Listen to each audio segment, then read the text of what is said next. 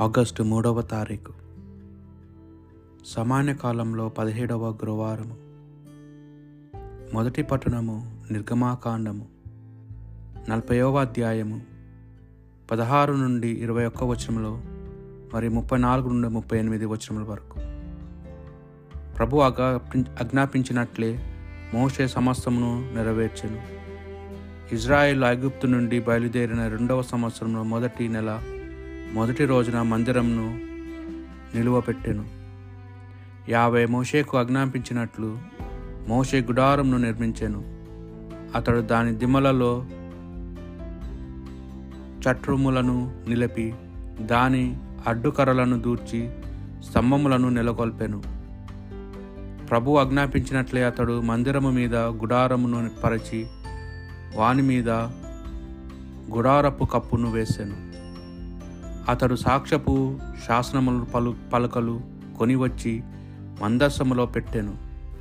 ఆ మందసము కడి యములలో మూతకర్రలను దూర్చి దాని మీద కరుణాపీఠము నుంచెను. మందసమును గుడారమును ఉంచి దాని ముందట అడుతెరను అమర్చి ప్రభు ఆజ్ఞాపించినట్లే మందసమును ఇతరుల కంటపడనీయడాయను. మేఘము సమావేశపు గుడారము కప్పివేసెను. ప్రభు తేజస్సు దానిని నింపివేసెను. మేఘము గుడారము కప్పుట వలనను ప్రభు తేజస్సు దానిని నింపి వేయుట వలను మోసే గుడారము అడుగు పెట్టలేకపోయెను. మేఘము గుడారము మీద నుండి పైకి లేచినప్పుడు గాని ఇజ్రాయిలు ఒక విడిది నుండి మరి ఒక విడిదికి పయనమై కట్టివారు కారు. మేఘము పైకి లే లేవనిచో వారు విడిది నుండి కదలేడి వారు కారు. అది పైకి లేచి వరకు కనిపెట్టుకొని ఉండేడివారు పగలు ప్రభు మేఘము గుడారముపై నిలిచుండేది. రేయి ఆ మేఘము నుండి నిప్పు వెలిగిడిది ఇజ్రాయేలు విడిది నుండి విడిదిగి పయనము చేసినంత కాలము ఆ మేఘమును ఆ నిప్పును చూచునే ఉండిరి. ఇది ప్రభు వాక్ భక్తి కీర్తన. నా దేవుడవును నా రాజువును సైన్యములకు అధిపతి అయిన ప్రభు నీ బలిపీఠము వద్ద పిచ్చుకలు గూడు కట్టుకున్నవి. వాన కోయిలలు కూడా పిల్లలు చేయుటకు గూడు పెట్టుకున్నవి. నీ మందిరములను వసించు ఎల్లవేళ నిన్ను శుతించువారు ధన్యులు. నీ వలన బలము పొంది నీ దేవాలయంనకు యాత్ర చేయగోరువారు ధన్యులు. వారు ఎండిన లోయ గుండా పయను చేసి దానిని జలములు తావుగా మార్చుదురు.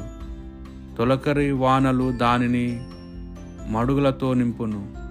సైన్యములకు అధిపతి అయిన ప్రభు నా వేడుకలను ఆలింపుము. యాకోబు దేవ నా మొర వినుము.